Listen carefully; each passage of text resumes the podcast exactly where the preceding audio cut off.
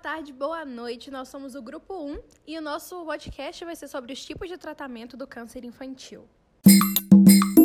A primeira etapa, considerada parte do tratamento do câncer, é fazer o diagnóstico correto com a doença bem no início.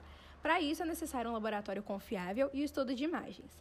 Pela sua complexidade, o tratamento deve ser feito de um centro especializado, ou seja, um hospital que seja referência no tratamento da doença. Além disso, o trabalho coordenado de vários especialistas também é determinante para o sucesso do tratamento.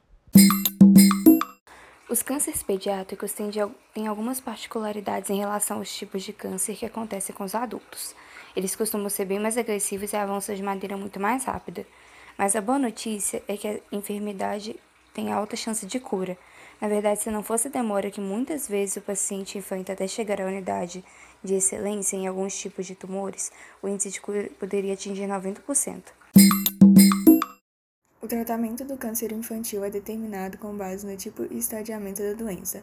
Pretende controlar ou travar o crescimento das células cancerígenas, impedindo que se espalhem pelo organismo, e por isso pode ser preciso. Radioterapia é utilizada a radiação semelhante à utilizada no raio-x, porém com maior energia, que é aplicada para matar as células cancerígenas. Quimioterapia são dados remédios muito fortes sob a forma de comprimidos ou injeções. Cirurgia é feita uma cirurgia para remover o tumor. Imunoterapia, onde são administrados certos medicamentos específicos contra o tipo de câncer que a criança possui. Essas técnicas podem ser feitas isoladamente ou, se necessário, em conjunto, para ter maior sucesso no tratamento do câncer. A maioria dos casos exige o internamento da criança no hospital por tempo indeterminado, de acordo com o estado da doença. No entanto, em alguns casos, a criança pode fazer o tratamento durante o dia e voltar para casa no final da tarde. Além disso, o tratamento deve incluir o apoio psicológico à criança e aos pais para enfrentar o sentimento de injustiça, a alteração no corpo da criança e até mesmo é, o medo de perda ou de morte.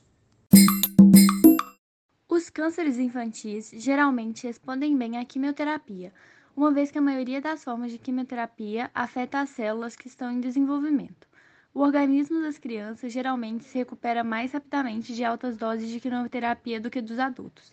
Seus órgãos são mais jovens e trabalham melhor. Os efeitos tardios do tratamento podem se manifestar mais precocemente ou a longo prazo, dependendo do tratamento utilizado e da idade da criança ser exposta a ele. Por exemplo, muitos efeitos ligados à radioterapia, tais como endocrinológicos, crescimento, hipertiroidismo, entre outros, pode não se manifestar nos primeiros anos após o tratamento.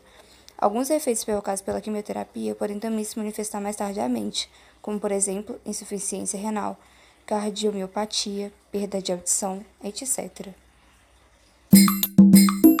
Bom, pessoal, esse foi o nosso podcast. Se você gostou, não esqueça de compartilhar e curtir. Obrigada pela atenção.